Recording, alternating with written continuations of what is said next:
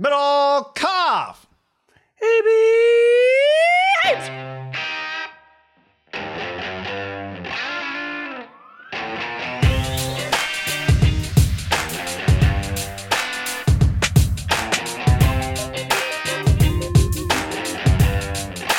week on the DraftKings. I got. I have you set your lineup yet for the uh, British Open? Ham, ham the Open. They call it just the Open. I, I, I, I did. Although, did you see Mickelson I've tweeted? What'd he say? M- Mickelson tweeted like, "It's always a question: is it the Open or the British Open?" But in 1923, Henry Higginson presented the trophy to Marty Marty Martyson, and he called it the British Open. So it goes either way. Just some piece of golf history. He'd, I don't know. Watch the YouTube. I'm always confused at obviously Ireland is different than England, but Great Britain does that encapsulate it all? I, I, I just they're all one to me. Though watching Shane Lowry, who has an elite Irish accent, like if you listen to Rory talk, I maybe he's just been over here for so long. Like Shane Lowry talks, like if me and you went to Ireland, which I have to go to Ireland, not just to play golf. It just seems like a cool place to go. Just the scenery, uh, the pubs. Like I really want I've to go to probably every Irish person I've met. One hundred percent. And all the guys on the PGA Tour, they've always raved about their care. Their people love them. A good Irish accent to me, like, is way better than an English accent. Like the Irish accent on the accents might be number one for me. If you could also like, you know, the English speaking accent, like, I'd even put it above Australia. And Australia's pretty good. Like Greg Norman, you know, Adam Scott.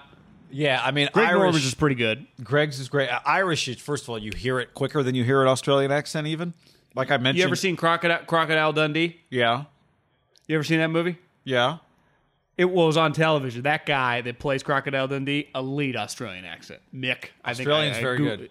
Australian's Yeah, very but, good. But his is like fresh off the island. I have a I have Irish accent fresh in my mind because I spent, uh, as I told you, the, uh, the the Euro Championship watching it at an Irish bar, and there were some I- Irish soccer fans there, even though they it was Italy and England, and there I heard some English accents. Didn't hear much Italian, but mostly American Italians, um, from what I from what I observed. But uh, Forget about it. But I heard I heard I heard of I heard a lot of English accents, I heard a lot of Irish, and the Irish is just so just so good. It's the best. I'd say. Does Shane best- Lowry live in Ireland still? No, he lives. You know, I think like Jupiter. Like his his like playing partner where he lives is like him and Koepka are boys. They had a. They did. Obviously, they didn't play last year, so he got to keep the trophy. Part of the deal when you oh, win Oh, that's the great. the Open, you keep the trophy for twelve months, and on Tuesday when you return or Monday, whenever you show up for your, per- you hand it back to whatever the governing body is. And he just said like the first six months were pretty crazy with the trophy. And they showed this highlight after, like in this pub, because he had remember when he won it. I think he had lived relatively close to the course. Everyone's drinking. I mean, it was the party was outrageous. With Remember the scene of I him mean- walking down the fairway? It was almost like Tiger at East Lake or um, you know Phil at Kiawah. It was incredible I need to go and to more Ireland. personal. I, yeah, I would go to Ireland over England, having never been to either. I, if I had to like, if I had the opportunity, uh, that Yeah. the way I would choose. yeah, I've heard great great things. Uh, you know, you get some hit or miss stuff on France, uh, London. You know, people say, "Oh, it's a good Ty- trip." Tyler, Tyler nice." Raber told me that they played St. Andrews, his brother and his dad. The only way you can play the Pro Tees, like the, even if you're a good golfer, like they make it mandatory, you have to show like paperwork of your handicap. They do not oh, allow Oh, wow. just like if you just like, hey, can I tee off where these guys tee off on this? Yeah. You are not allowed to. Yeah, And it's like a first come first serve type thing. You like go and wait. Like it's very traditional. that is awesome. Cool. I mean, it's, awesome. it's I couldn't very, play there, but cool. neither could Trey Aikman, also an 18. No, no, you can play. You just have to play the. Uh, you know, same with me. You just have to play. Oh, I understand. I understand. It's like uh, Anyone can play. they don't. They're not trying the- to slow the yeah, whole operation the pros down. play. Gotcha. Yeah. Uh, to everybody on YouTube, what's up? Podcast is down in the description. Everybody listening to the podcast, we've got the YouTube channel. Go check out the YouTube channel. There's some similar, some separate content there. Uh, we are both ramping up for football season, which will be huge on the YouTube channel and on the podcast. So excited about that. Uh, still a little ways away, but it'll be here before we know it. Um, and here's a reminder: the mailbag returns this week. At the end of the week, you go to iTunes, you leave us a review on iTunes. We really appreciate that. That helps the podcast out. Um, in that review, leave us a question. And uh, we're getting close. We're almost to a thousand iTunes reviews, so we're getting there soon. The mailbag has helped kind of speed that up. So keep that going. Uh, we appreciate it. And again, in that mailbag, I think We- Call Her Daddy has like a hundred thousand. Oh, okay. So we're you at one point we were probably ahead of Call Her Daddy before they invented that podcast uh, on day one of the pod. But um, I saw a girl wearing a Call Her Daddy like uh, hat or something the other day walking around. Yeah, But uh, They're- she was like they're, she was uh, like I I- I, think probably no. Yeah, Uh, Adam, was she? no, no, no. She was early twenties. Um, but the uh, can you imagine like the mom of three who loves to listen to the ah just listen to mom's podcast in the car. But I, I think like a lot of forty-five year olds that you eventually become like listen to Howard Stern. Absolutely, Like, there are that they're I going to know that are age into the, Howard. Totally. totally. Um, but uh, what was I going to say? Uh, yeah. oh, leave us reviews. about yeah. In the we also like we we want to get some momentum on this. Leave us your your favorite bar wherever you live. It could be anywhere in the country, anywhere in the world, wherever you are. Hit us with a bar name. We love to uh, shout that kind of stuff out too. So do that. And then we've also added on the Haberman and Middlecoff Facebook page, which is in the descriptions of whatever it is that you're, however you're consuming this. You can also hit us with a mailbag question there if you've already done the iTunes thing. So. I did something yesterday too on the Facebook page where I loaded the podcast, I published the podcast because Facebook has this new service where I think you can listen through there. I don't know. I think you can just. I also just manually load them, but check that out. Okay. I like it. I like it. So get, get some mailbag in for this week. Podcast is brought to you by our friends at DraftKings, our great friends at DraftKings. Promo code HAM. There are, as of this recording, live stream, there are a, a handful of spots left in the HAM Open Championship event. Yes, get in it right now. I, I just tweeted out the link. Someone asked for it. That'll be by the time you're listening to this, unless you're watching on YouTube, it's probably long gone. But you snooze, you lose. Get in. We've been doing this for a while, and we're going to keep on doing it. Key with DraftKings, you download the app. They're offering all players a free shot at five thousand dollars in total prizes with their free play pools. That's five G's, guy, in oh. total prizes for grabs each game. All you have to do is answer a handful of questions around what you think is going to happen during that night's game and track your results, which teams chase down the crown. And then you get some cash. DraftKings is safe, secure, reliable. You can deposit and withdraw your money at your convenience. You'd know better than me because I don't win very much money. Haberman has about a grand in his in his account. so, uh, Six forty one, ten cents. so he's uh you know he's doing well getting all the action before the season ends download the top rated draftkings app now you and i have had it forever uh, use the promo code ham when you do it free shot at $5000 in total prizes during the finals nba finals no big deal kind of like the bucks come back to win head to draftkings pool page to get your shot at huge cash prizes that's promo code ham limited time draftkings eligibility restrictions apply so draft see draftkings.com for full details Oh yeah, and the, the free to play pools is big with you know the NBA Finals, um, obviously with with the uh, Open Championship.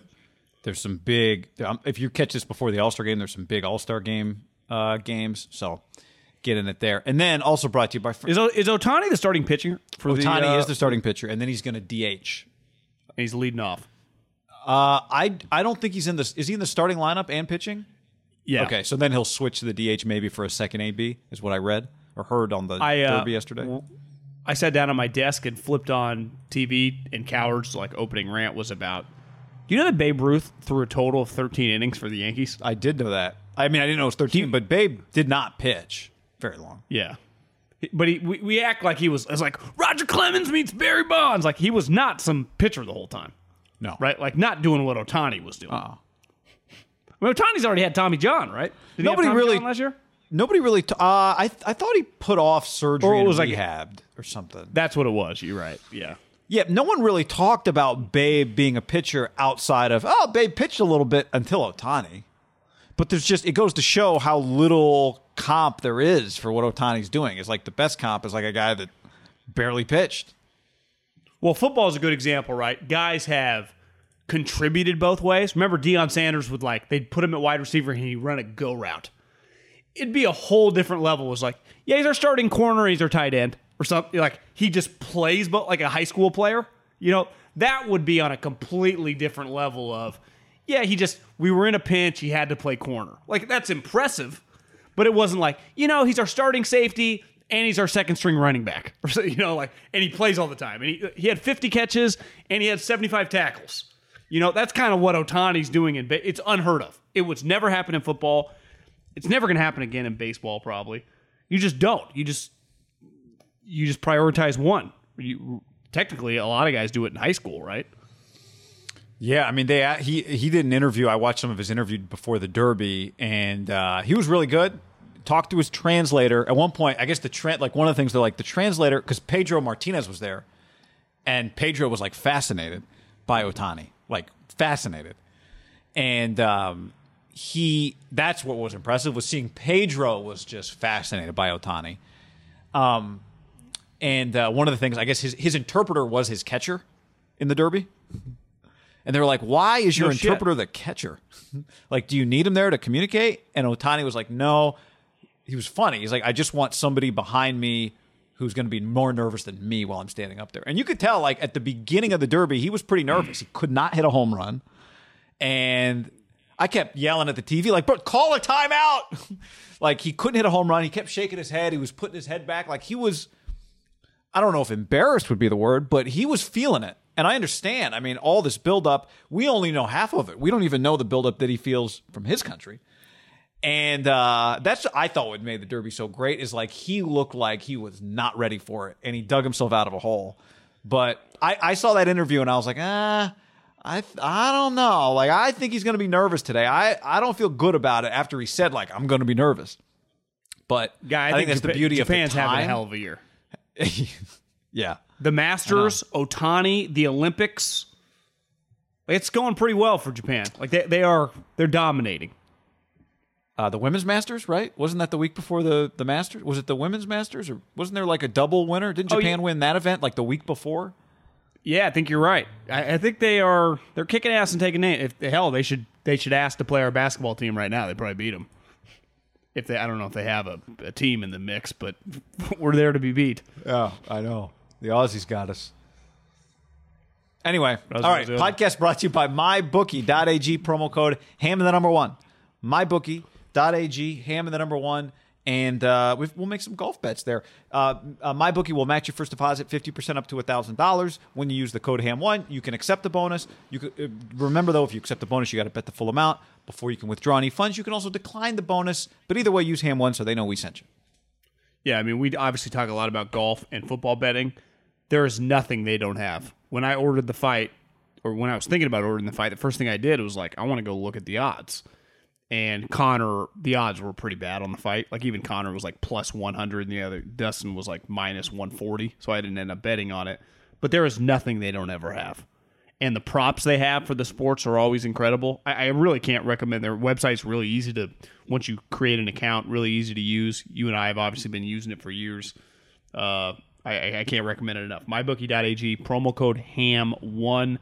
I just actually put a couple hundred dollars in there, and I uh, I sprinkled because I was like, you know, I, I've lost the last couple majors. I, you know, almost a thousand dollars because it's like I'll just bet a hundred dollars. Then it's like oh, I'll bet two hundred dollars. Then it's like oh, I don't want to leave this out. And this one, I'm just I'm just gonna put two hundred and I'm gonna sprinkle it around. I actually feel pretty good about my bets. Okay. You wanna I'm- talk about I'm, 'em? I'm excited.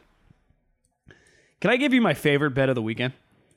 My favorite bet of the weekend Please. this thing called the Ryder Cup, obviously, is this year. Supposed to be last year, got pushed off because of Corona. The European captain is a European legend because he's won this tournament multiple times. Three time major winner, Paddy Harrington. Great. If you like golf, he's a good uh, Instagram follow. He like has a golf, I think, holes in his backyard. Maybe not quite holes, but he hits it over a fence that also probably his property. Yep. And his dog runs. And a great it accent. great accent and just a beloved player. People love the guy. He has played really well this year. I think sometimes when you're the captain, it's like it's like uh like when the big guy at the in the NFL knocks. It's like you're going into David the Hall Baker? of Fame almost. Yeah, it's like it's like the crowning of your achievement as a golfer because you you're already really accomplished by that point. It was like you know, Paddy Harrington is right off into the sunset. You be the European captain. He finished fourth at Kiawah, guy. Fourth at Kiawah. You know why? Because what did Kiawah have some similarities to? Irish, British golf, pumping wins, crazy. Do you know who falls apart in that? Americans. non Texans, and we'll get into those guys. Paddy Harrington to finish in the top 10. I don't think his win equity is great, but the top 10, 11 to 1. I put $50 on that. 11 to 1? This guy just finished top 5 at Kiawah. He's more comfortable over. How many times do you think he's played this course? Oh, I would guess a handful. He I- just didn't he he's drive? successful in these. I thought I saw. I could be wrong about this. Uh, it feels too long ago. There, there was a major event recently, maybe not a major major, where I watched one of his Instagram posts. He was packing the car because he was driving. He was like, he had some some uh, over little there. tea cakes. Yeah, I mean, it would, w- wouldn't shock me. Do you, ha- I mean, it's typically this is the one tournament where just older guys can just be a factor, right? Uh, we've seen Tom Watson. I mean, Tom almost Watson's won one of the at great. He was fifth. Four hole playoff. Honestly- one of my honestly, most guy- favorite sport events ever. I love Lost, Potty Harrington in the top 10, but I also think between these three guys, it wouldn't shock me if like m- two of them top 20, and that's Stewart Cink, who's played well this year, really well, and Phil, who again, like played well at Kiawah. Why? Because he can do all that shit in the wind. He's not like, he's also an open champion. Like, I, Stewart Stewart beat Tom Watson in a playoff. Do, do, like Stewart Cink, Phil Mickelson, Paddy Harrington, do you expect them all to make the cut? Or at least have a chance? Mm, like, I would say two or they? three.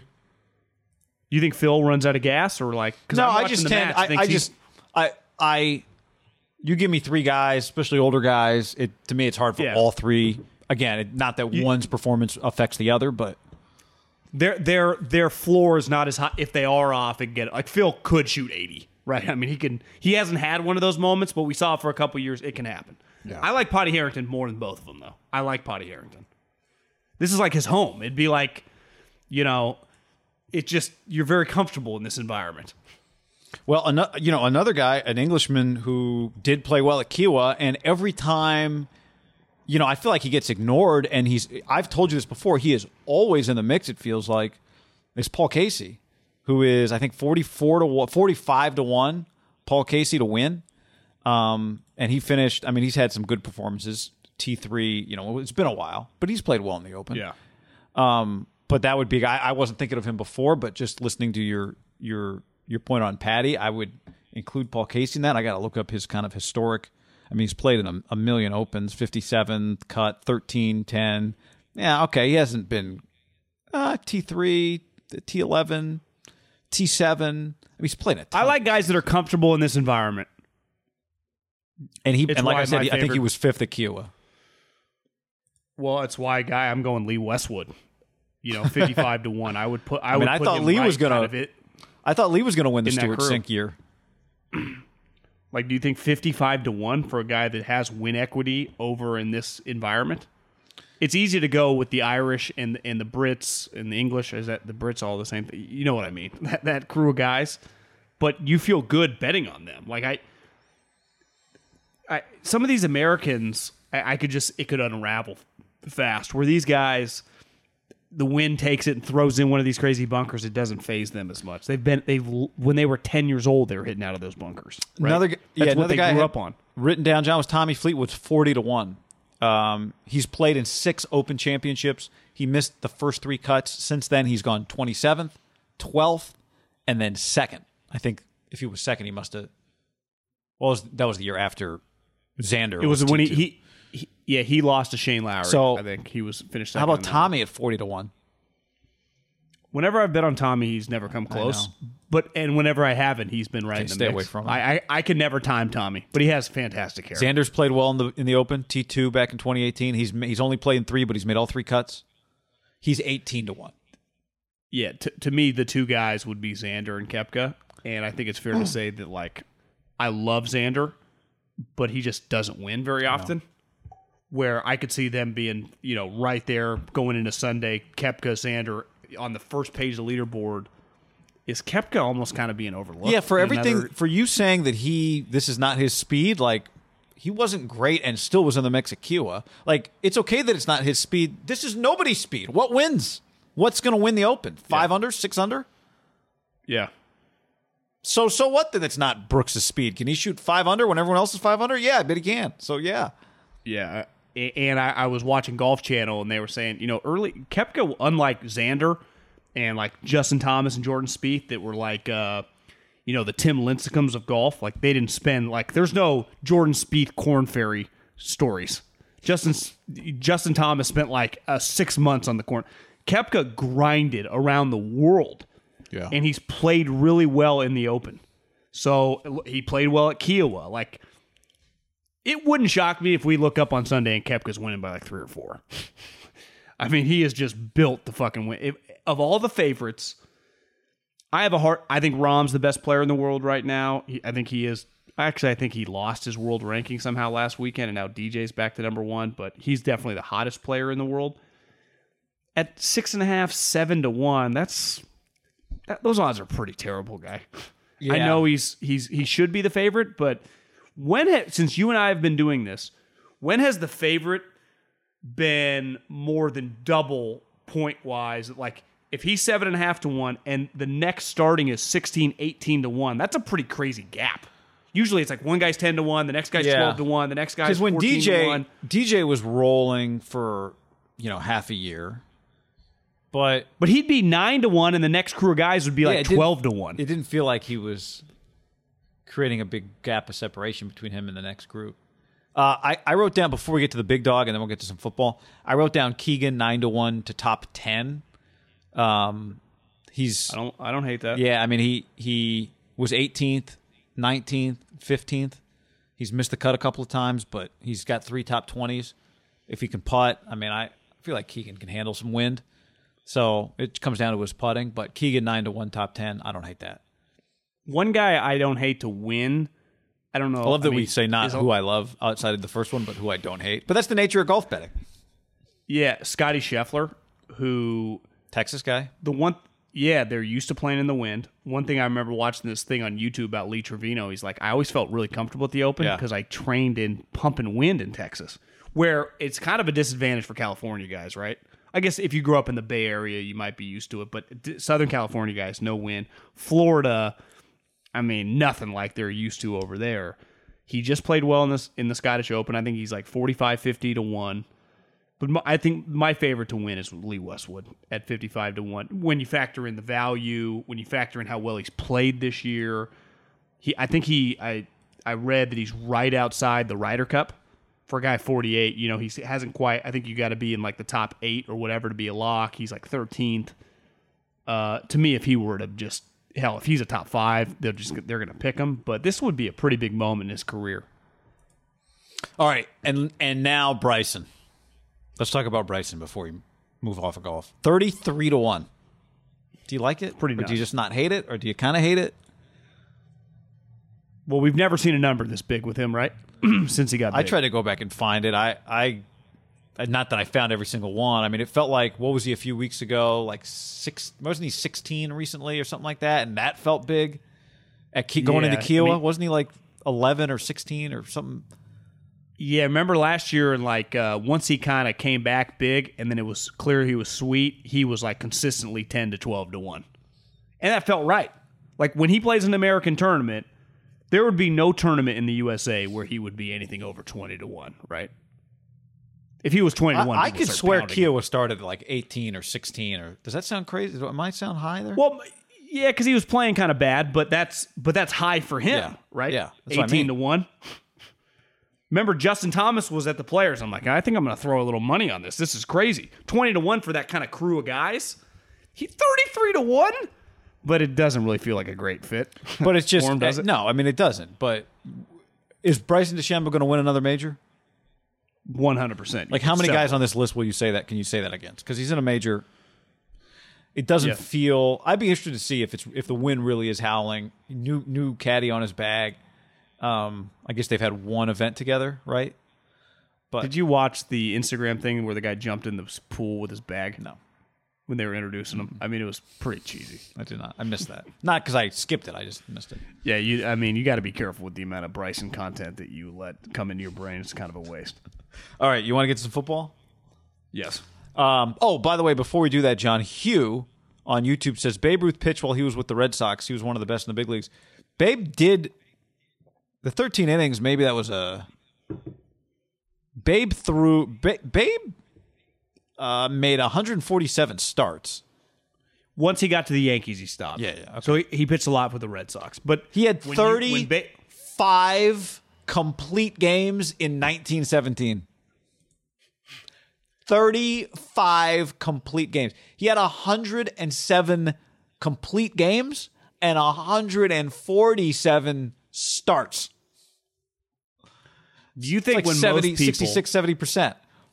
If you're just casually talking baseball with some buddies over some brewskis or on a Saturday in the pool, when Babe Ruth comes up, is anyone alluding to the Red Sox Babe Ruth?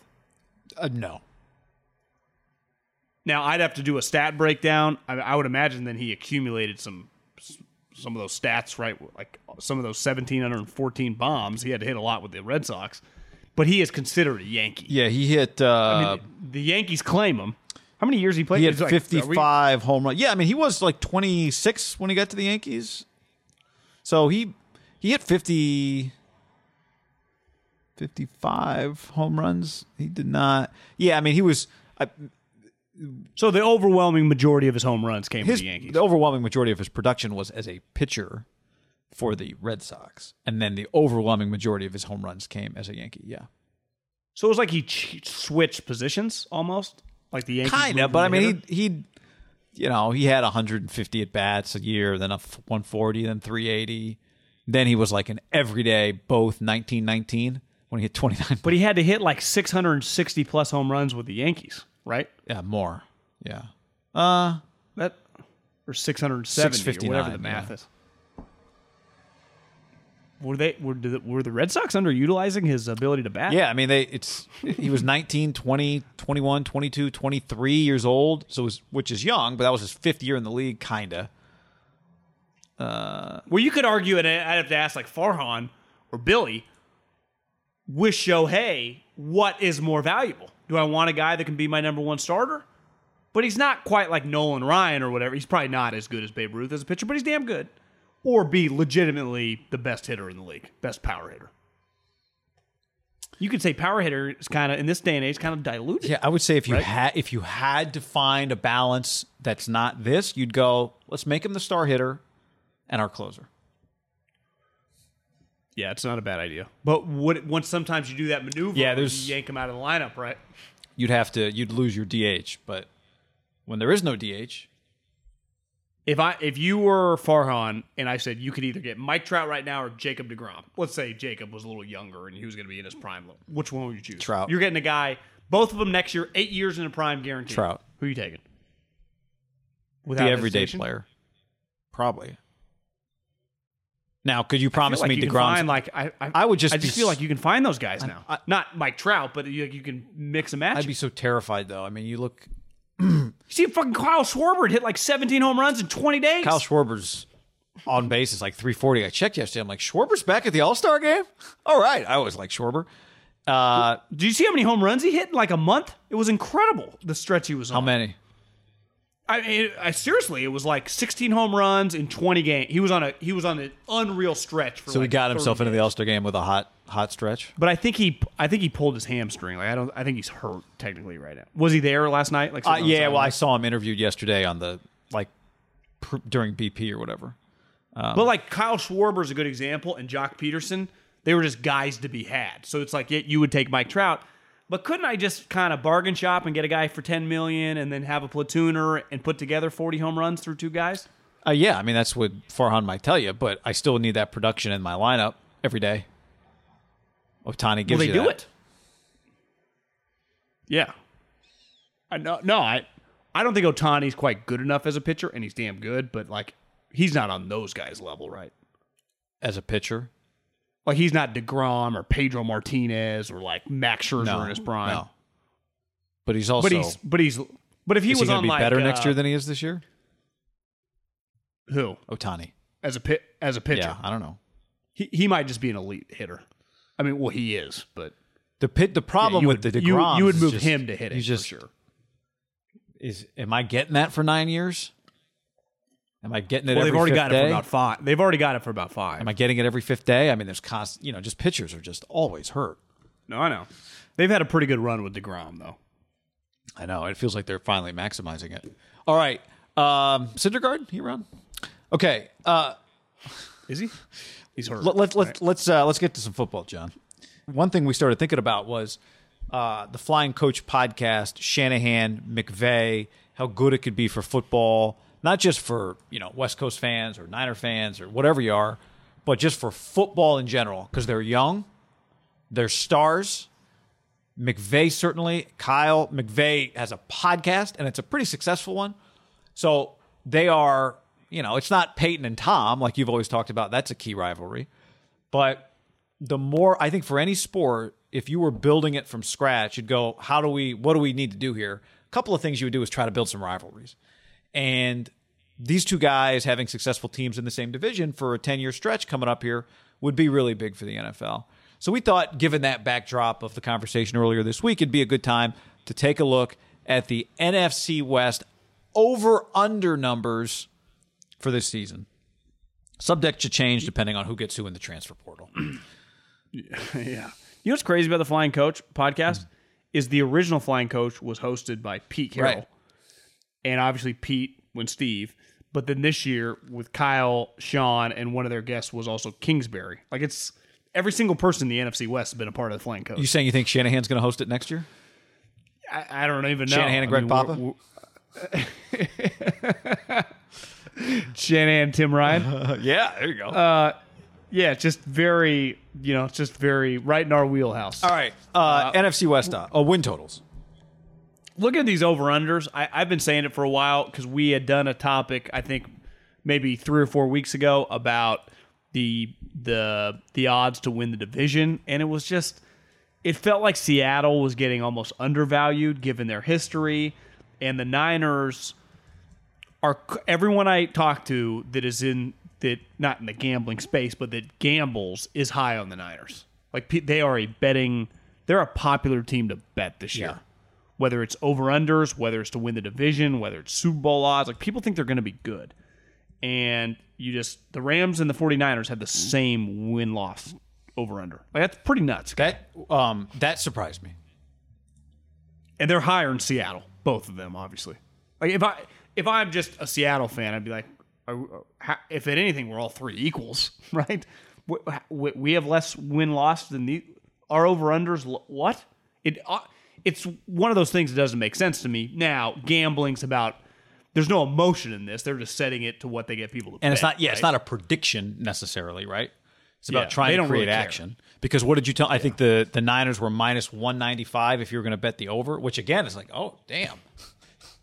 Like they right, which means you got to bet one ninety five to win hundred. If you were going to bet over I ten thi- wins, Well, I think my bookie, the Rams at 10 were like minus 150, which almost feels like I would put the Rams at 11. They upgraded a quarterback. seasons longer. Season's longer. They won that last year with a quarterback who was in shambles. Their coach is clearly very good. There's no question about that. If, if you New said, John, you had to bet on. Yeah, but they, the players are pretty similar. One of these teams in the division to win, f- go 14 and 3. If I had to put my money, I would lean the Rams over the Niners or Seattle. What if you had to bet the over on one of these teams? Would you choose Seattle then? Yes, but their odds. This is the problem with the over. The odds are a little. But if we just if in theory, Yeah. if they were even, Yeah. they would be the bet. That that would feel Seattle nine and a half would feel like the lock of the century To go 10 and seven. Wait, they're not going to go ten and seven. I know. Remember John Schneider when they went nine and seven, and he's like, it felt like we won two games. Remember that comment? I do. Yeah, That they went nine and. Do you know what the Niners would do for an off year to go nine and seven? I do. That's the other thing, and I, we talk about it a lot because I think it deserves to be talked about. Their random years under the Yorks, but under Kyle, have not been good. No, uh, you're wrong. Their random years have been good. Yeah, that's a better way to put it. Their normal years have been drafting in the lottery, Yeah. right? Wiseman. Yeah.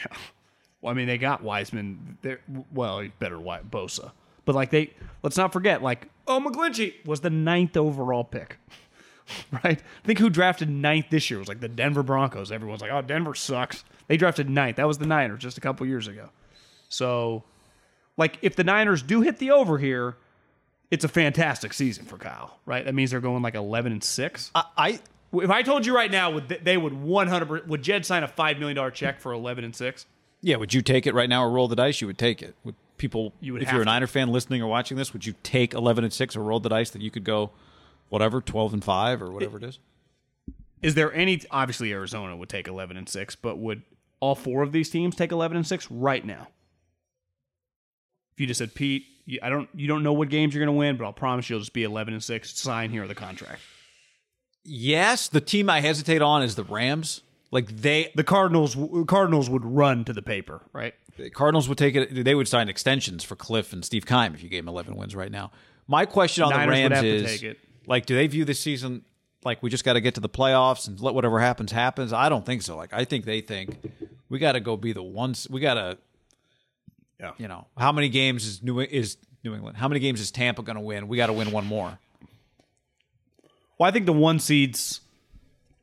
I- I'm st- I'm not leery on the Niners, but I cannot just put them in the conversation till about October and we see something. To me, the one seed is between three teams. It's New England, Tampa. Uh, it's Green Bay. Now that it's pretty clear Rodgers is stuck, and the Rams. Like, aren't those the three best teams? And again, it's even a projection with the Rams. They, they have a new quarterback. Like if Rodgers just if everything was normal, I think we would view the one seed as like a two horse race like Tampa now has understands like the team, the chemistry, but Green Bay is going to be really good. Like they were really good last year. It's Yeah. not like Aaron's They were better last this year. year. Way I- better, even though they had technically the same record, right, as they did the year before, not as Tampa. They, were, I mean, Green Bay was the one seed, but Tampa, part of the reason they won the wild card, lost some weird games early in the season. Tom and Bruce weren't on the same page. Like they're all on the same page, and they brought the whole fucking team back. Are they just the heavy favorite to be the one seed? Yeah, I mean they are the heavy Tampa? favorite, and they should be the heavy favorite. Why wouldn't they be? Yeah. Why wouldn't they be? I, mean, Seat- Seattle, I, I would probably take the over on all three Seattle, Rams, 49ers. yeah, I, I, I can see the Niners going 10 and 7. I mean, look, we talk about it like it's the best division for a lot of reasons. So if it's going to be that, then it's going to be that. Um, if the Niners number was nine, the reaction would be that's a little low, right? Just to go back to the point I made at the beginning that I, I shouldn't be surprised that it's 10. Because if you told me the number was nine, that'd be an easy over bet, right? On the 49ers. So, Yes. yeah, I mean, a 10, which is really, you know, 10 is the old nine, kind of. Not really, but kind of. Nine and a half, right? I'd say 10's the new, yeah, I, I do half. And it'll be interesting to see this year just how we feel looking at some of these records that are 10 and 6 and or 10 and 7 and you know Why to me the record that's going to suck is seven and t- seven, Seven and and ten is going to feel like the old six and ten, and that's just ugh. people get fired six and ten. 7 and 10 might feel like 5 and 12, right? Seven and ten is going to be ugly, even though it might actually be like, God, the team was pretty. I watched them win this year." 7 games. Why does this feel weird? Well, they lost 10. They played a lot of games. Yeah. No, I think you could take the over on all those three on those three pretty reasonably because again, on the Niners, the Seahawks is obvious, the Rams is obvious. The Niners maybe we're overly critical of them because we talk about them all the time. Um, but if it was 9, that would feel like value. So okay, over there. Would it shock you if Arizona won 9? 8 feels like the number for them, but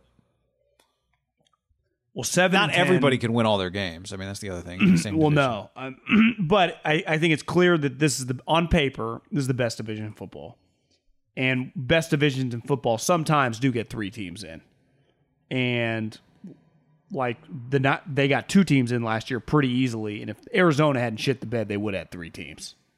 Like they easily with the Niners being a disaster last year, could have had three teams in. And really, they should have, right? I mean, it, it took a disastrous finish for the Cardinals to go eight and eight, and the Bears get the spot. Like the NFC West was in the driver's seat, with the Niners being a, a dumpster fire to have three teams in the playoffs, and that was with weird stuff going on. So it's like Yeah, meaning it can now you could argue weird stuff happens in football. Guys get hurt.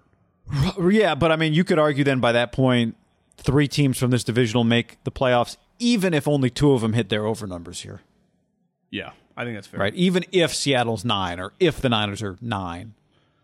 Well, I also think you look at it, you go, I think the Saints are a question mark. They're no longer a lock to make the playoffs. Uh, I think the Packers on paper are a powerhouse, but there is some simmering. Like, is Aaron going to be really, really weird this year? Like the entire time? Like, make it awkward? Or is he so good it won't matter? Is that your stance? So my stance is he might be pretty weird this year, but how different will that be once they're in the environment than normal? Um, I mean, he was on. He, he he he was not talking like trade and stuff till really the end of the season though. Like, what if he just all season like, yeah, I don't even know what's going to happen next week. Like, Yeah. he could just zero. I don't see it going to that level. I think maybe if it's weird, it'll be more weird kind of behind the scenes than him saying, I don't know where I'm going to be next week. That's if it goes to that level, that's Antonio Brown almost. May- stuff. Maybe not next week, but just like every week. Like, yeah, I don't know. You know, just keep, you know, just doing his thing. Yeah, I mean, I, I don't know. I don't think that. It would get exhausting for him. I don't think that detracts him necessarily. I do think. How many are these? Is this team just going to keep winning 13 games every year? Like that's my thing with them. Even with Well, their division kind of sucks. I know, but I is it so Matt Lafleur just is going to be like 49 and six oh, Well, over yeah, a I three mean, years. guy, 49 and nine. You were an NBA. If you were an NBA coach and I hand you Kevin Durant or LeBron James, you're just going to win. You know, it doesn't mean you're going to win championships, but you're going to win games. Yeah, but different If sport, You have though. Aaron Rodgers playing like he did last year. If I tell you he has a season like last year, what's their floor? Twelve. yeah. I mean, he's just too good. He's the best player in the league if he does. I, that. I'm So I'm just a little iffy on them. Not them being Okay, good, but, but- them being great. So that's a playoff team. Tampa's a playoff team. I guess the NFC East has to get one. Right. Like there, there aren't that many. Like the Saints, Minnesota, a lot of question marks. Bears, who knows their quarterback? Like it's kind of wide open there for three of these teams to be right there. And the talent on paper definitely speaks it. Same, honestly, same with the Cardinals. I think we just hesitate with the offense and the kind of the structure of the coaching staff. And watching them last year kind of wear down. But they, we all acknowledge their talent is. If you told me they win, they go three and three in the division, it's very believable. That's where I think they're such a bizarre team, right? Because we watch them play these three teams and they belong. Yeah, like they could. I don't think the Niners or the Rams or Seattle are locked to split. You know, beat sweep not those, get swept. guys, right? Even some, somebody. Yeah. I mean, are they going to sweep somebody? Probably not. But if you told me they were three and three right now, I'd believe that. they play everyone tight. Which means they probably would have to sweep somebody. I don't think they'll split with everyone, but they could. Mean, what if Kyler gets better? Right, that's something we don't really account for when we talk about them for next year. But it's possible. We always go the other way with young quarterbacks. Like, what if the game adjusts to them? Well, what if they get better? yeah. Um, let's tell the people about our friends at Decked. Decked.com slash ham. Decked.com slash ham for free shipping. Uh, we've talked to the folks at Decked. Maybe some of you have already checked out the website. It makes organizing, accessing, protecting, and securing everything you need in the bed of your pickup oh, a hell of a lot easier. Yes, it does. Decked.com slash ham. Here's what Decked does it has a t- true 2,000 pound payload capacity floor. So you put it in the bed of your truck. It has the drawers to keep everything you possibly need. Over 200 pounds of whatever you got. The drawers roll out waist high, giving you easy access, and you can place things up to 2,000 pounds on top of them. So it's not like, well, I can't place anything. No, it doesn't change a thing. Decked drawer system keeps your gear secure. It's out of sight. No one can even see it. Here's the thing, though, and this they told us this, and it's obviously here in the read. But we personally talked with Decked, and they said, "Listen, there's a three-year warranty. Yeah. but every single person that we've ever dealt with as a customer, we've never turned them down for a warranty. Because you know why, guy? They're made in the United States of America. We like companies that are all United States. 100%. Not no, no outsourcing, guy. United States of America. Tried and true. Each of Deck's two full length bed drawers, bed length drawers. You said 2,000 payload on top. Inside, you can carry 200 pounds of whatever you got inside the drawers. Um, and uh, uh, you can even do some of the tailgate stuff that we've heard about, right? Where you pull those drawers out, you put a bunch of ice in it, you put the beers in it, and you you know drive to Allegiant for the Garth Brooks concert, or you uh, drive to the parking lot at Coors for the All Star game. Or hell, I mean, let's make the pre let's like let's make the preseason count this year, John. Only three games, so you got to maximize your preseason tailgating. I don't know if the tickets are any cheaper in the parking lot for the preseason, but who cares? Uh, the tailgate is coming back with a vengeance this year. Uh, with that, we know. And uh, the decked drawer system can help you with that too. So, no matter how you're going to use it, Decked has a full line of segmented storage organizational accessories like various toolboxes, bags, cargo tie downs, other handy items for maximum efficiency of space and time. Get your decked drawer system at decked.com slash ham and get free shipping. That's decked.com slash ham and get free shipping on your decked drawer system at decked.com slash ham. Prize Picks is America's number one fantasy sports app because it's the easiest and most exciting way to get in on the action. While you watch your favorite players in sports, you just pick more or less on two or more player stats, and then the fun is on. Prize Picks has something for every sports fan, from basketball to hockey to League of Legends and everything in between. It's really simple to play. You make your picks, submit an entry in less than 60 seconds. I'll do it at halftime of a basketball game, and I also have some season long more or less picks on MLB homers. You may remember I've got less on Ohtani homers this year. We'll see. And at halftime of your next NBA blowout game, just jump on and go, ah, Steph Curry more than 11 points in the second half. It'll change the game for you. Download the Prize Picks app and use the code HAM50 for a first deposit match of up to $100. That's HAM50 for a first deposit match of up to $100. Prize Picks, pick more, pick less. It's that easy. Butcherbox.com slash ham and another special deal. Free for a year. You get salmon, chicken breast, or steak tips in every order for a year, plus an additional 20 bucks off right now at butcherbox.com slash ham. Been telling you about it for years.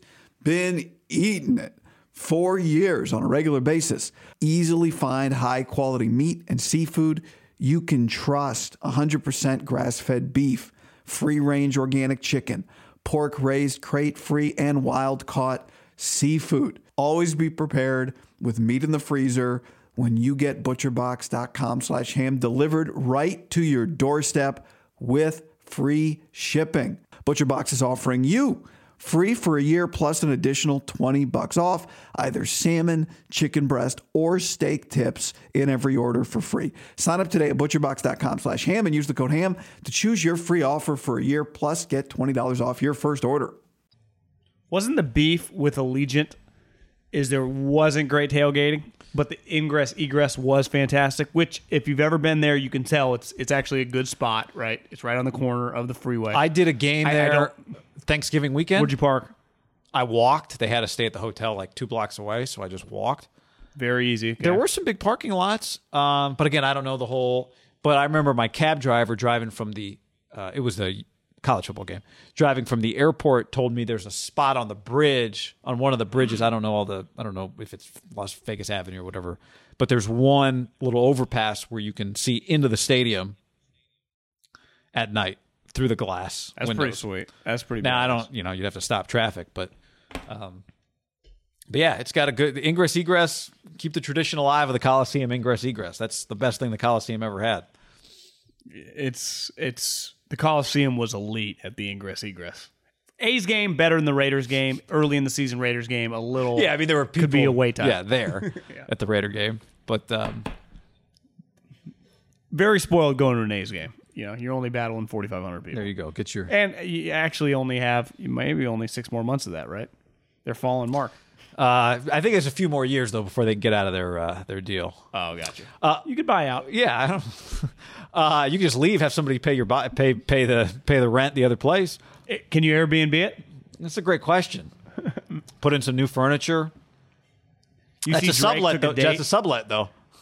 You see Drake took a uh, date Dodger Stadium empty. Do you was think that just like the would do that at meteorologist up in the or like the traffic guy in the helicopter that took that photo? Uh, I, I would imagine the way the Hollywood elites they tip people off. But there was a que- Right. well, yeah, you would think. You would eh, think. But at his point, at his like, why would it even matter? I think it was. Did you see people were saying it, it was the woman from the basketball game, like one of the players? Remember, he went to the basketball game, went to a couple basketball games. I don't know if it was LeBron's. Is she a mom? Is that why he's been going to the games? Makes sense. Michael B. Jordan.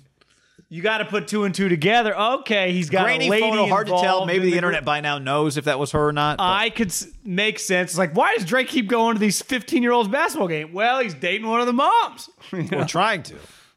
yeah, we're trying. I thought I saw that photo and I thought if you're going to be a bartender, have this has to be an incredible gig. You make no drinks, like two drinks every 20 minutes. The tip is probably going to be insane. The story is probably phenomenal, right? There's a, there was a guy tending the bar for two. Where was the bar? It was just set up on the side, you know, like Drake. if you didn't oh, see the photo, I didn't click on the oh, picture. Oh, oh, yeah. If you didn't see the photo, Drake had like a there was like a table set up right in front of the Dodger dugout where like the dirt. Yeah, so I saw that. Yeah, yeah. But then off to the side is like a little like you would see at a wedding, like a you know a satellite bar set up. And there's just a bartender there, I assume, unless he had all the food back there. Maybe that's what he was doing. I don't know. And then the photo I thought was taken from like a helicopter, from somebody flying over, like a, the traffic news helicopter guy or something like that. Yeah, I could see that. I could see that. Maybe they were just flying by, checking out the traffic, and they were like, "Dodgers aren't playing. Why are the lights That's on?" the impression I got from close. the guy's photo because he was because Yeah. it was just the guy. It wasn't like some TMZ photo. It was just the guy like flew over Dodger Stadium. Here's what I saw. That makes sense. You're right. Because I was, I was like, like, why oh. would Drake need to like TMZ? Sell that picture If, if anything, he wants a quiet night. Yeah. Shows not everyone's money hungry, guy. He rented out the Dodger Stadium and still couldn't get a quiet night. The helicopter. If you had to flying guess, what, what what would you guess that cost? Six figures? Um, you know, it's a great question. I mean, you didn't have to. A lot of times, if you're going to rent out a big space, right? Part of it is you have to pay for the security. You have to pay for some vendors, right? Like if you and I were going to have a charity softball tournament there, we'd have to pay for some Yeah. other people. You know, he might just text Magic and be like, Yeah, 30 bro, grand? Just leave it open. Just yeah, fly in. leave it open. All right. Uh, you know, since we started talking about uh, the Coliseum, it's a good chance to talk about something we saw at uh, in Tahoe when a fan asked Mahomes, basically said to him like, "Watch out, Herbert's coming," and Mahomes was. Mahomes' reaction was, "I'll believe it when I see it," and I loved it. Kind of a competitive, just a good competitive reaction from Mahomes. Uh, so, is it Herbert versus Mahomes for the AFC West? Do you have the? Uh, I've got him here too. Do you have the uh, the over under win totals there for the AFC West in front of you? I, I do, and, and unlike the NFC West, where everything was relatively close, the skews, uh, and clearly it should. Right, it's a top-heavy division. The best team in the AFC the last three years has been the Chiefs, and their over/under is 12 and a half, and that feels right. Like honestly, you can count on one hand the games they've lost over the last 24 months. They they don't lose very often. Actually, the Raiders beat them right last year. It was one of their. I guess they mailed in that last week, but they were basically a 15 and 1 team last year. Uh, so 12 and a half. I don't know about you. I would take the over on Yeah. I would like too. They, to me, would you be shocked if they don't win 14 plus games this year? Fourteen and three. If yeah, feels about right. Yeah.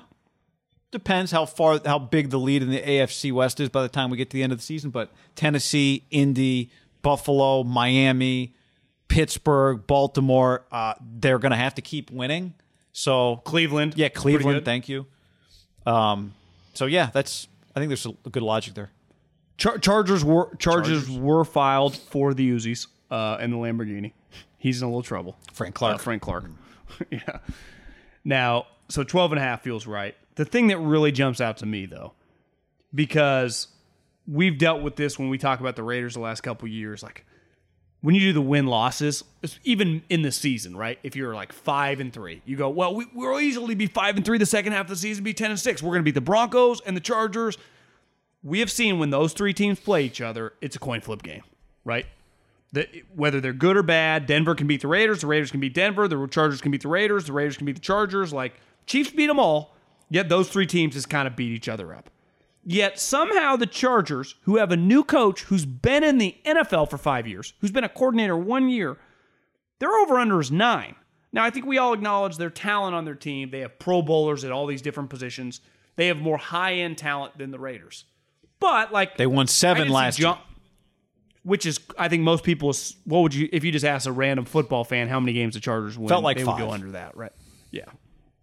Where it felt like the Raiders were closer to 10, but they actually went 8 and 8, but they have the lowest over under of the bunch. Is that kind of crazy to you? That surprised me. Yeah, I thought Denver would have a lower number, um, and it wouldn't have shocked me if the Chargers did. Now the Chargers, it does feel like they'll be a popular team to bet to win. Like I think people just given Herbert, given the talent. Um, I think it's the quarterback first and foremost because they've had the talent the last several years, right? They think Herbert's a star. The, the coach is such an unknown. Now maybe it's just like not. You know, e- everyone thought uh, McVay was an unknown. Not. Everyone thought Lafleur was an unknown. Not legit. So maybe you just you roll with McVay until he sells you um, a lemon. Uh, but you know, I seriously, right? He hasn't sold Yeah. a lemon yet. Uh, Belichick's great, but he sold some lemons in terms of assistant coaches becoming head coaches. So, you know, I, from that standpoint, like if you really believe in Brandon Staley, the way that, uh, uh, you know, Peter Schrager believed in Sean McVay, the story he told to, I think it was Aikman. I was telling everybody if they let him interview, he's going to get hired, and he was right. Then, then that's kind of an easy number, honestly, right? In some ways, if you really believe in Brandon Staley. Well, that's the way this guy's talked about. He is. Remember, Lewis loves him. Uh, You know, talking to him through Monday Night Football. Sean McVay loved him. Vic Fangio created him, like hired him out of no out of uh whatever the school is that you know Josh McDaniels. yeah, they all the come Ohio from Ohio. school. William and not William and Mary, but that's you know uh, John Carroll. I think is the That's school. right. So it's like this guy is thought of. The difference is McVay had been in the league a while, right? Been, McVay, when he got hired, been in the league almost a decade. Had worked for Gruden, had worked for Mike Shanahan, worked for Jay Gruden. This guy, I don't know. I mean, I, I get it, and I love the quarterback. Who doesn't? I- I would say that both the Raiders and the Chargers and the Broncos. If I was doing this, I'd put them all at eight, and one of them will probably end up. Not one of them. Chargers or the Raiders probably end up hitting ten. See, I, I think But I, I do I do think the Raiders are a little low at seven. I think that I eight to me nine feels low if you go well I'm going to bet on the Chargers to win ten, but then I think eight can feel eight can feel too low pretty quickly. I think with the Chargers, given that they won seven last year, they they could not finish games. They could not. I went back and watched the was it the Steeler game? No, who did I tell you they were playing? Falcons. Could not get a field goal off with 30 seconds left from the 10 yard line at the end of the half. So they, they were a mess. But there's but there's no guarantee that like Brandon Staley can just pull all this shit no, off. no, there's right? not, and there's no guarantee that things don't take a step back before they take a step forward. Right? That happens sometimes where you go, you can't just look at a player. You and I love Justin Herbert, love him, but you can't look at a player and go, he threw 28 touchdowns last year. Great, he'll throw 35 this year. That's just not how it works. Right? It might go that way, but that's not. It's just you can't assume that. New offensive coordinator. I mean, there's just new coaches. Just change. Yeah, but what if the he? league changes? What if all the players go? No, this guy's the man. Like all the defensive guys, all the play, you know, game management. Like this guy knows what he's doing. He's just a savant. He's the same way players talked about Kyle Shanahan. And the other thing is, Den- like Denver. Ah, oh, their defense me, is going to be their receivers. Drew Lock, Teddy Bridgewater, going to win 9 I'm games in the again. They're playing. They play in the AFC. AFC half of the AFC is really good. I would have put their number like six and a half. to be honest with you, I don't. I don't think they're going to be very good. But I, I know. This. I didn't. men- You know who we didn't throw- mention, by the way, talking about the AFC? All the teams we listed. Who? Bills team. It, it, the AFC is loaded. So even if I throw Denver out, here's what I know. Everyone expects the Chiefs to win. They're more than likely going to win. They feel like the lock to win this division. Jon Gruden, year four. Year four. Turned it all over. It feels like several times. Got rid of all the offensive linemen this year. He cannot, the Chargers can't finish ahead of them. He has to finish second in this division this year. Or else, like this Gruden experiment, we've already, I mean, this, the first three years has not been great. That would be pretty devastating. To have one year Brandon Staley and boom, they're already better than you with a brand new coach. Yeah. You agree with that? I do. Like, even if you miss the playoffs, but you go 10 and 7, the AFC's so good, and it was like took 12 to get in or something crazy. If the Chargers win more games than you, that would feel like, God, you guys are kind of just stuck in, in mud. You're going nowhere. Yeah, unless the Chargers come out and win 13 games and you win 11, and you go, well, you're better. Good job being better. It sucks that you're now you're stuck behind Kansas City and them. But at least that'd be progress. Like that's the one thing when I look at this number. The Raiders won eight games last year. Only the Jags and the Lions gave up more points than the Raiders did last year, and they won eight. So, how? Do you have all new offensive linemen, right, beside the left true. tackle. But and- I will say, like, that's that's a major factor. But I will say that the offense is not. You know, if you told me what do you believe Gruden can do, I believe he can put together a pretty competent offense. I do too. But uh, my point is that like whether you're a great GM, whether you're a great coach, sometimes you believe in an offensive lineman, but until like the guy has to play a lot, then all of a sudden it can just be eye opening right away. Like, oh my god, this is not going to work. And it's not And something and they've all- dealt with. We know one guy, one guy can throw you off, and it's not right? something they in this like in the Raiders ha- can have some success era. Del Rio on, they've always had a really talented offensive line for the most part, right? My question, my question with the defense guy is how can they make like a dramatic jump? It's not like all of a sudden, you know, they got seven new guys. I mean, Yannick, yeah, he's fine, but he was traded multiple times last year. Clearly, not as good as the hype. Now, and they and remember they ended up getting him for not that much money, so it's not like they think he's like some seventy million dollar player. So even if he gives you ten sacks, that'll be way better than what you had. But who's making all the tackles past the defense? Well, the line, yeah, the right? linebackers thing is still a question. and the defensive backs. Like, okay, you drafted a bunch of guys. Like, can John? they- There's just a lot of question marks with their back seven and their front four. Is like Yannick's just going to save the day? But we're not asking much here. This number seven. No, I, well, I think the over's a lock. But No, it's legitimate. Then. but I, I think the way the Raiders are talked about, it's like we're, we're in year four of this hundred million dollar experiment here, right? and it's still an experiment. Yeah. Honestly, it's that's an embarrassing number that that's the way you're thought of. That was not the plan. And this is where I give credit to the guy that doesn't iron his shirt. He he realized they needed a star to go into Vegas. And he was right. And John is a huge star. And in fairness, there was a lot of hype between him and he resonated with the Raiders. Like I, I give I admire that. He did the opposite of what a lot like Dean Spanos, you couldn't pay him to do that. He wouldn't, even though if Dean would have just got Lincoln Riley, not that it would have moved the needle that much in LA, it would have been a really big deal to go out Urban Meyer or Lincoln Riley. He never would. Mark was trying to do that, and he, I give him credit for doing it. He- maybe did he get taken advantage of a little bit? Like I really want to be a Raider, but ten years, hundred million. Well, so you, you wouldn't coach for like seven years, seventy million. You need 10, 10, 100 Yeah, but he won the bid. I'm not going anywhere. He won the bid. You give him credit. A guy. It, Yeah. To your point, plenty other people have talked about. Is this the year somebody can get Jon Gruden come out of the booth? He did. And then once you do it, like I give him credit for like you, once you do it, you just gotta let John be John, right? Just let him do it's it's did major John up know in the air McDonough right wasn't coming back when he took that job? No, I don't Uh, think he did. Remember because McDonough because we knew before Monday Night Football was done that John was leaving the booth. Do you think John left the booth because he got tired of the booth, or more because he had itch to come back, or were they both kind of? I don't know. I hadn't really thought of that until just now. Maybe they were connected. Cuz I only because I read some of the McDonough stuff, it didn't it wasn't enjoyable for him. Maybe it wasn't enjoyable for John. Um because to your point, those maybe you just get bored. million. You've been doing it. You've been doing it a decade. took 100 million. But you, you're well. He was making a lot, right? So it took 10 years. He was the making 10 year 10. number is more than the 100 million number cuz 10 million My question is like he well he, he you couldn't get him for seven seventy, and I'm not blaming. Right, right, right. You were going to have to pay him 10 million a year. Right. Yeah, so you couldn't. Seven seventy wasn't going to get it done. The problem is Monday Night Football, he basically had a lifetime contract and he was only going to get raises. He was only going to get raises for the rest of his life on his lifetime Monday Night Football contract, right? So he's They like, all right, they're paying me him. 10 and it's a lifetime deal. And then when Stephen A signed, he would have got another, he would be making 15. Would you say John was the biggest broadcasting star for like the last five years in sports? Yeah, man. You look at this guy right here, man. Would McVay be bigger if he came into the booth? Could McVay? I start thinking if the Rams miss the playoffs, would somebody hire McVay into the like? It's easy to put a guy on a set and have him be an analyst pre and post game.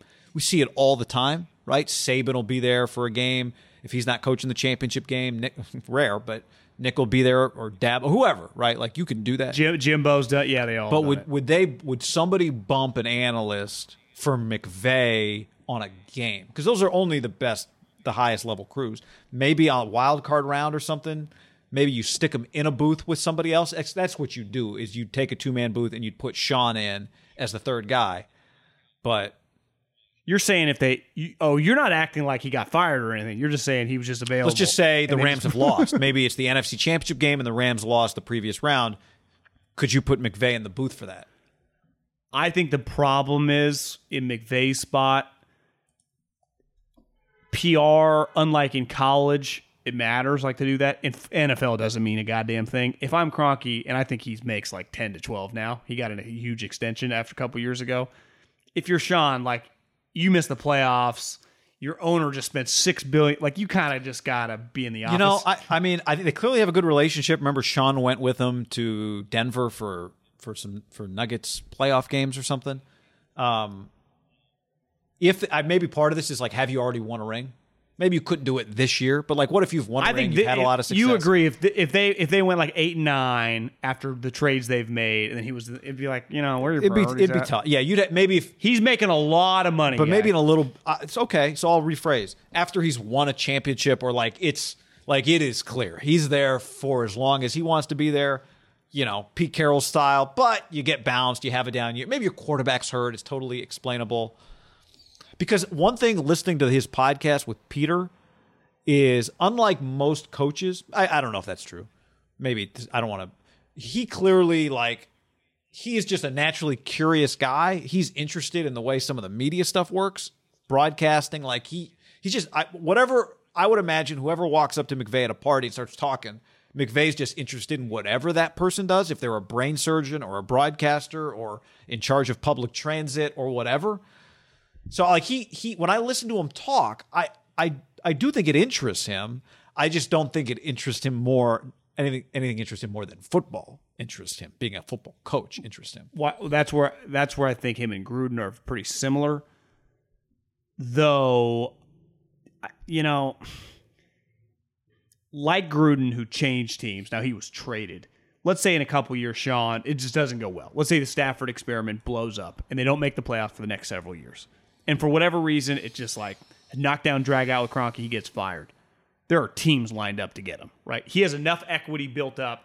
He could have a couple terrible years and people are still immediately hiring him, correct? Correct. So, because we agree that if he just was fired or quit, Monday Night Football would offer him ten million immediately. They would just By then, the I think it would correct? be more than ten. or whatever the. But they would they wouldn't hesitate to just make him their lead analyst to do Monday Night Football or Thursday Night. Fo- All these networks would line up for him. I guess Romo and Aikman are pretty safe. Aikman left, Fox would offer him. But is like to me, does he have another? Assuming the Rams worst case goes bad, is he coaching another team before he does broadcasting? I think it'd be one of two things, right? He does it for one year, the whole time with his eye that he's coming back. Maybe there's not a job. just to take a deep, just to take a deep. yeah, or breath. maybe just he doesn't love. Maybe you know he can be picky and he's being picky and the whatever, however it aligns, doesn't quite line up. Now you would think if he's available, there's teams out there that would probably fire their coach for him. But let's just say, you know, it could be it just doesn't Wouldn't quite some line up. wouldn't some major major universities probably make some incredible bids? For yeah, him? yep. Um, What would USC offer him? maybe he would just stay in L.A. Does he want to be the? You know, I don't know. No, I'm not. But I'm just saying, like it, there would be some jobs. it wouldn't. hell, su- USC to calls answer you, your listen. question, it wouldn't surprise me if he did a one year, then is back. But I could also see him having a really hard time being out and knowing that about himself. I think there is something special about being the head coach, and it's like Mike Tomlin. He'd be incredible on TV. He's the head coach of the Steelers. You know how awesome that job is? Because I think Tomlin, the way I heard you describe, I think their personalities, it's just an age gap. I bet Tomlin is closer to way more people in the media than anyone would know. That he just has like legitimate relationships, talks with. He just probably has more relationships with people that, and I bet Sean Payton's a lot like this too. But these guys, like, they get to be the head of the table at a job that pays them ten to fifteen million dollars, and there's a juice that gets them going on Sunday that, that cannot be replicated by even close. And the difference is as a player, because Troy Aikman talked about this. As a player, like you're always playing, and then you get out of it. These guys, Tomlin, McVay, their careers either ended right for all, both those guys, like after college, and they've just been in this mindset since they were like 22. It's kind of all they know, right? The coaching. Sometimes the players, you have a gap. Some players get back into it like Vrabel, but they get to kind of pick and choose and see. These guys, once their career ends, they just become a GA and it just off to the races of their coaching life. Yeah. So you're just, it's like Andy Reid. All he knows from the moment his career ended at BYU is coaching football. Whether it started at junior, co- Pat Hill was like, like the moment they're 22, 23 years old. And then by the time they get to 60, 65, like they don't even know anything else. Now, everyone's personality is different. But like, I bet if you looked at, brought up Pete Carroll's Wikipedia, the fucking guy, beside the one year off when he got fired from the NFL before for USC. And remember, that was like he had to do some big introspection. He just went around. What did he do? Talk to other coaches. you know, it tried to make himself better all he's done for like forty five years. Well, what would McVay if McVay called Aikman and said, "Troy, I'm thinking of doing the TV, or should I take another coaching job?" Troy, I think, would tell him be a coach. Yeah. Troy basically says, like, you know, if I wasn't a single dad, I'd probably have done this earlier, but I didn't want to. I mean, Troy, you know, Troy's make and Troy said there's most people on earth would want my life, so I I got to remember that. But he still burns to be competitive. Well, think about who had the life. Was Lynch. All American guy. Everyone loves him. What would you guess Fox was paying him? Seven figures, Yeah. right? A couple million dollars. Lived in San Diego. Would have one day been a Hall of Famer. Was clearly kind of trending to be in that mix. Obviously, I guess he would have got in either way. I don't know if being the Niners GM helped him. Had the life, had the world by the balls. Made big money. Had an incredible career. Made big money. Everyone loved him. Could probably eh, it was easy to get if he wanted a business idea. He could have Didn't- like ten meetings with a blink of an eye. Didn't hate the guy he worked with. Burkhardt's Lo- universally loved beloved it. in the industry. loved it and just was losing sleep. Like, I got to do this. Was like, John, can I come in and just sit on your meeting? No, he was like, "You "Hey, Mike, can I get your son's number? I want to give him a call." I mean, I don't know if he asked Mike. But I'm saying before that, remember how he met Adam Peters? Oh, John he just like John let John him sit in on the draft Yeah. meetings, and they put him next to Adam Peters. He just was sitting there because he was bored because he missed it. That's where. That's why Middlecoff. Do you miss it? No, but I never. Th- those guys, they're just so much farther in the deep end of the addiction. Like they're addic. If you're John Lynch and you had that life, can you imagine? Obviously, the Super Bowl year was awesome, but the other years of the injuries, the agony, the lost sleep, the dealing with miserable Kyle, that you did not. You are signing up for that, right? That's kind of crazy. You you were actively signing Yeah, up. it's for a drug. when you know another life. Like, I get like Andy doesn't know another. Even Howie Roseman, it's all he's done, right? Paraag, right out of once graduate school, he's just been in the NFL. It's like all you know. The moment you take a step back, that's what's pretty crazy. When you can take a step back and then you come back, I have a lot of respect for that. That's true love. Like John didn't get back into this for the money. Neither, uh, even Gruden, even though he kind of did, but like no one discredits John's love, Jon Gruden's love of football. is not right? mailing it in just because he got a blank check. You know, No, it's not what Kyle. Shanahan said when he talked about on that. pod Not to keep talking about the podcast, but um, when Lynch called him, he's like, part of the reason I was comfortable with him is because listening to him, I believed what he told me about why he wanted to come back because he loved it, football, and he needed it. Because they didn't have that many interactions. Um, it's kind of crazy in hindsight that Kyle, who had done all this planning for how he was going to take a job, it's got to be a top five quarterback, it's got to be a good organization, it's you know recent success, blah blah blah. The job came along, and he took one without a top five quarterback, and then he paired himself with a guy who he you know thought very highly of, but was very unproven as an NFL executive, completely unproven. Well, I'd say, think about this guy. It's an industry that over the last 20 years, the money has completely changed everything. Like you had wanted to be in broadcasting. The to get to do become a broadcaster, ultimately, like once you hit the pinnacle, calling a baseball game or NBA game or whatever, like that in the 60s isn't that much different than today. Obviously, maybe the television, it's broad, like the you're still calling the game, right? And that guy was always famous. Like that was uh you become like the fans of the team watch that guy. So the I guess how am I trying to what am I trying to say here? Like the money's changed, you make more money, but Marv Albert or Al Michaels calling something in the 70s, they wanted to get in it for the same reasons as a guy necessarily now, like ultimately just want to call the game. Now maybe there's quote unquote more fame, but I'd argue there's there's always been fame in that position. Is that correct? Yeah, where in football as an assistant coach for example or a G, you know assistant gm were you really that famous in like the 80s or the 90s no, nowhere near what you are now and definitely nowhere near the money. And i all, always say that like i think some coaches and i know this for a fact when i was around pat hill and i was around andy reid and both of them andy made a lot more than pat but when i was at fresno state pat was one of the first million dollar non power five coaches wasn't he? Might have been the first. I remember that being a story. Oh, he was already making that by the time i got there but i remember that was a big deal. Like pat in the early 2000s had got hit this number that no one at his level, you know, non uh, Pac Pac 12 level conference was making. And I just remember watching him approach the job as like he made nothing. Like he would always lock the doors on us, just do little shit.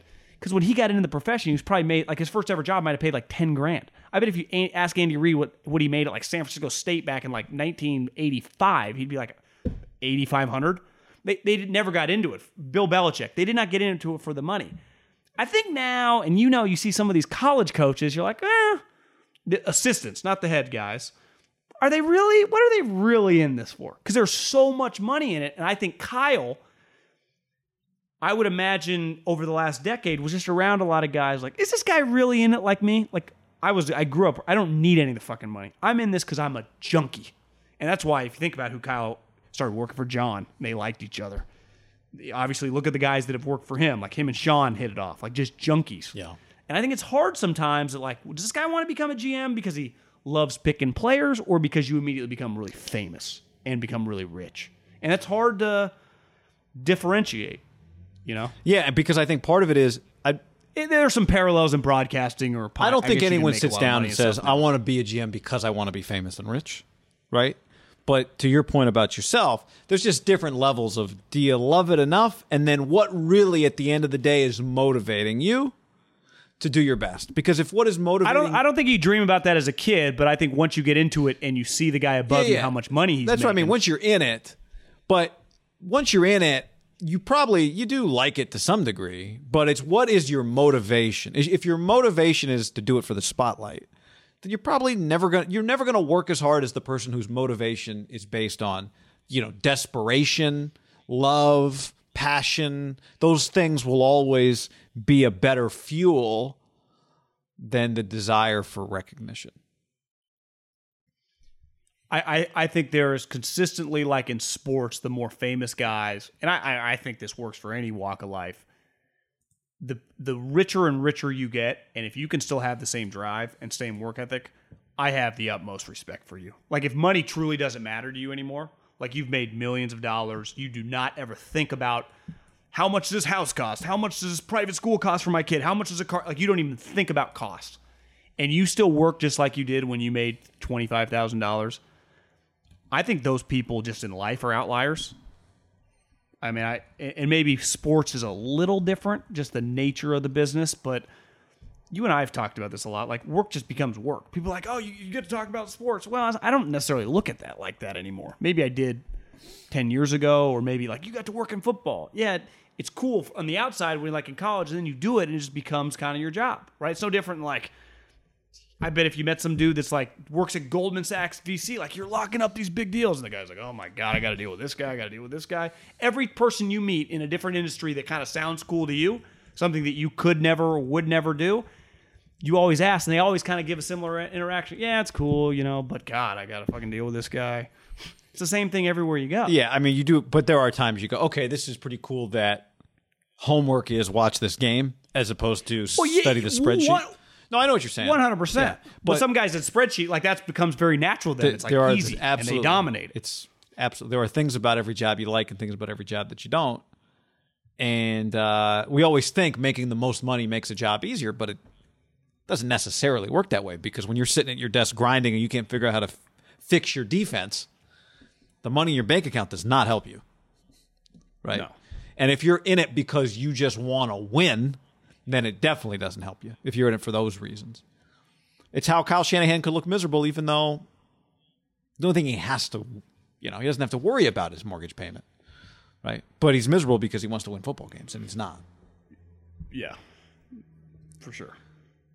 Now, you know, there's it's it's I don't know, man. The margins are so thin. There's so many different people at it trying to win at such a high level. There's so much money being invested. It's it's part of what makes it all so fascinating. Is because there's so many. Are there 32 head coaching jobs? Is that a lot? No. But how many people every day are pouring their heart and soul and the hours into trying to make sure that they get one punt coverage right because that can be the difference between making the playoffs and not you got so many people that care. It makes it really high stakes. It makes it. It's part of what makes it fun. It's why, like watching the Derby, like watching the home run Derby Monday night. Pete Alonso gave a fuck, and that that's just not that other guys that compete don't care. I mean, Ohtani cared. You could tell he was putting a lot of pressure on himself. I thought everyone cared. Yeah, but I'm just saying, pe- people, everyone care. Guys acting like they care while you're watching them do something makes it better. Pete Alonso was pounding his chest, yelling at the crowd, bobbing his head. Like, what? That makes it cool, knowing people care. What's up, everybody? It's your old friend, John Middlecoff. I'm here to tell you about our friends at Game Time. Here's what I need you to do go to your smartphone, download a little app called Game Time. Baseball season's in full swing. Oracle Park. Been there a million times. Never doesn't live up to the hype. Go get yourself some garlic fries, a brewski, maybe uh, some ice cream. They have very good Ghirardelli ice cream there. And when you do that, promo code HAM. So download the Game Time app. Your first pair of tickets, promo code HAM, H A M, save $20. The A's, only going to be in the Bay Area for the rest of this season. You probably can basically go for free. Just buy a pair of tickets to any baseball game. They also have comedy shows if you want to check one of those out, or concerts. Game Time app, promo code HAM, save yourself $20. We don't even need a thank you. Just hammer that promo code. Save big on brunch for mom, all in the Kroger app. Get 16 ounce packs of flavorful Angus 90% lean ground sirloin for $4.99 each with a digital coupon. Then buy two get two free on 12 packs of delicious Coca Cola, Pepsi, or 7UP, all with your card. Shop these deals at your local Kroger today or tap the screen now to download the Kroger app to save big today. Kroger, fresh for everyone. Prices and product availability subject to change. Restrictions apply. See site for details. You know? He did financially. Do you see that he makes like six hundred grand? You get a million dollars if you win that, and he's won back to back years. So it's, it's supplementing financially. It's a lot he's of not money for him. supplementing his income. His his his 162 is the supplement. I, listen, I, I was watching. I had on the other TV. I had on the home run derby, and then the NBA. I guess not the NBA. It's the USA game. Like Hmm. Speaking of you care. know, there's something about Team USA that's kind of symbolic what they're going through right now about the NBA. Right, all these stars, no one really cares. Popovich hasn't really cared for a couple years. Pete Kerr, Steve Kerr, chasing wins. Last year he fucking mailed it in. It kind of honestly is very on brand. And then you watch the baseball, and you have it looked like Ohtani knew it was like the Super Bowl. Just the amount of people that were talking about him, and he felt the pressure, right? When he I- went felt it on my over whatever his first 12, 9, 10, 11, 12 swings, it was like, oh my God, like, is this going to be one of the great gonna hit five? embarrassments of the home run derby? I know it's crazy. but it wasn't, thank God. That's what part of what made it great was that he bounced back. I love it when pitchers. Like w- when the when the dude throwing the BP is bad and everyone's Well, that was one. Did you were you? internet. Did you have the audio on for that? Where they were like, the guy throwing to Ohtani has not thrown to Ohtani in months. He's the first base coach for the Angels or something. I, I didn't catch that, but like that's a big deal. Plus, Ohtani, it goes to show watching him like he's not trying to hit home runs. It's just his swing works. Um, I'll tell you this: I I've Well, that's why everyone's like he keeps rolling it over. Is that just his he's swing? though? He's stroking just sw- doubles into the corner. he's not rolling it over. He's not grounding it to first. Yeah, well, then Pete Alonso admitted that uh, within the last couple weeks, before a game, like he got to the yard early, and they set it up with the timer, and he had gone And he did through it last year, right? too. It He was ready Yeah, to roll. He had like he it felt like ten home runs his first ten swings or something like that. he was hitting a bombs. They, you think they juiced the ball for that? No, I mean they don't have Obviously, to. they're They're in Denver, air. right? Yeah. They probably don't don't have to. I did see they signed some of the balls, and so like if you caught a home run ball, you might have caught it signed by that player. That was cool.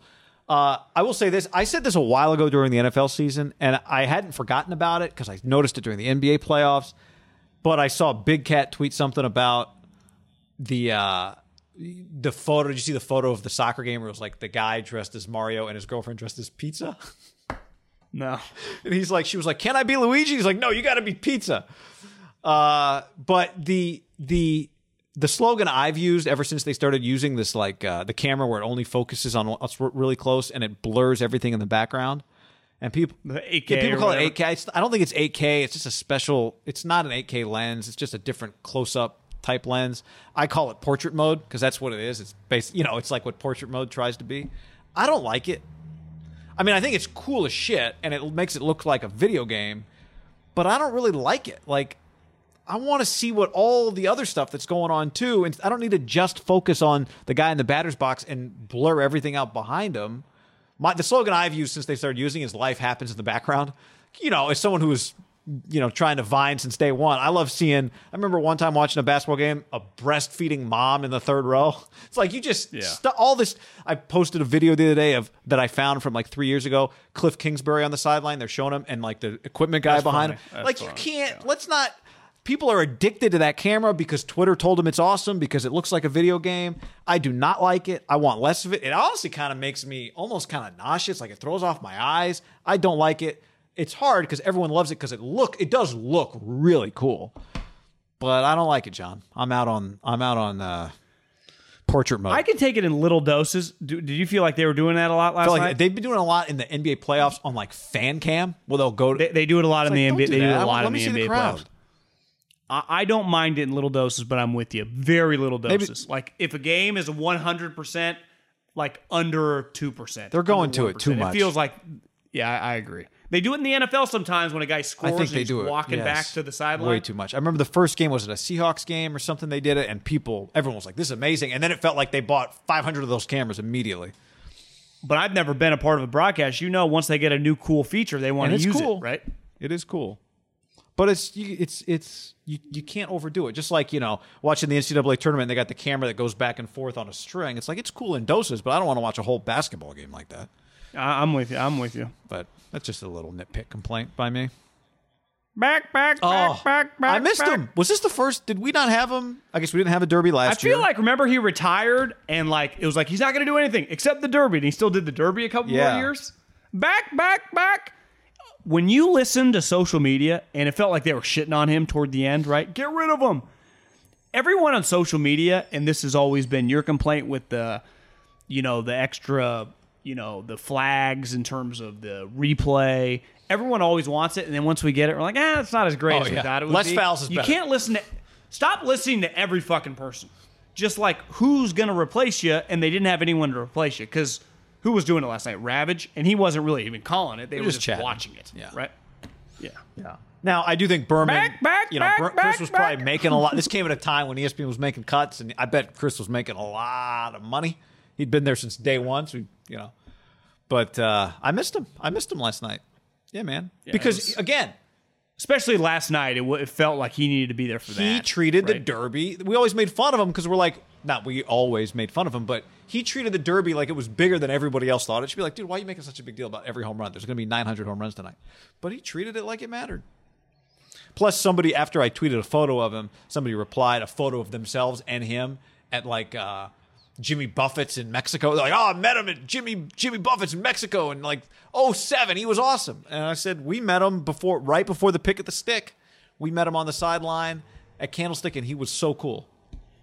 Every person I've ever met that has met him loves him because their interaction with him, he's never disappointed. What, what, how much time was he's just a left in the guy. game at the pick of the stick when we walked down there? Probably like five minutes or something. Well, they let- they let you on the field with five minutes. Matt Ryan, I think, got the ball back. Yeah, probably three or four, but they were so driving. we must have maybe talked when to NaVorro picked like it off. commercial break or something like that. Maybe maybe NaVorro picked it off under the two minute warning because it felt like they were driving and they were going to like almost walk it off. And then he picked the six to, to win the division, or no, to make the playoffs. It was to make the playoffs, but I just remember Berman was just. eh, We were walked up like like this is crazy. Like, oh, this is great, isn't it? You know, just had a normal conversation with the guy. when you talk about giving a shit, and listen, this guy is nuts. No one ever, when he was the coach for the Niners, and I even think at Michigan he's tried tried really hard. No one ever questioned Harbaugh's give a shit level, because I'll never forget standing there looking down, and maybe I had known this seeing him at practice. He wore cleats on game days. Cleats. He's a head football coach. He wore cleats, guy. When I when I yesterday because I because Do you think there's a coach right now in college or the pros that wears cleats on game day? Cleats. No, although I did see that Cliff Floyd yesterday was doing some work for MLB Network. Wore cleats with his suit to do interviews. That's pretty good. Pat Hill used to get a Toradol shot before game. See, that's that's, that's incredible. um, I w- it's funny you brought up the the cleats because I was thinking about that moment yesterday and just kind of like, what do I remember most about that play? That exact that play. And one was I remember the ball just being in the air for a split second. And, But I remember looking to the right because we were standing right by the play. So NaVorro ran by us going from our left to our right. I remember that. Looking to our right, I remember seeing Harbaugh take off more than I remember, more than I can picture NaVorro running by us. He ran like 50. Jim ran like 50 yards. I'll never forget once he scores, looking up Yeah. and just seeing. It felt like an earthquake in the stadium. It was. That's the loudest stadium I've ever been in. That moment, you know, for that like probably 20 second stretch was, I would say, as euphoric of a moment as you will get in the Bay Area, just for a 20 second stretch. Just that moment. Monday Night Football. The the it's dark. You know, Yeah, the state and the There's stadium cool itself jo- is kind of dark. Yeah, it's just kind of shitty, but no one gives a shit. That's the one thing cool about I think back in the day. Now most stadiums are just so dulled up. There was just something like I would say the late 2000s and then the mid 2010s of still some of those candlesticks and kind of crappy stadium still holding on that still had some rock to them, even though they had this billion dollar operation. I guess Wrigley and Red Sox still exist, but in football, it feels like they're basically all You're just there for right? business. You're just there to make. Ca- I'm saying like talking the only thing we're there for is this game. play football. There's no sports book in the back. There's just this. There's no. Oh, what, what's going Well, on? now you go to my Li- fantasy team. Uh, let me go look at the 800 TVs. I can check it on my fantasy team. Well, now you go to Levi's, you know, and I don't blame you know. Guido's got to show 17 guys around on the field that are all billion dollar boosters. You got you got to worry about all the club seats, you know, all, the sausages, the wines, and the curries ready to go. Then you got the game, but you also got the flyover, and you got Bon Jovi's going to open. You got the parking lot There's event. fucking You got the event in the parking lot before the game. At Candlestick, it was just grimy. There was no. Space. The only thing they had to offer was the game. Do you remember the space as you walked through the halls? There was none. The halls. You couldn't move. I remember to get down to the field, you had to walk down the stairs. Yeah, through uh through, the, stadium. Like I feel there's more space at the Coliseum than there was a Candlestick between like uh what do they call it? The undercourse or the the Yeah, the concourse. the concourse. Yeah.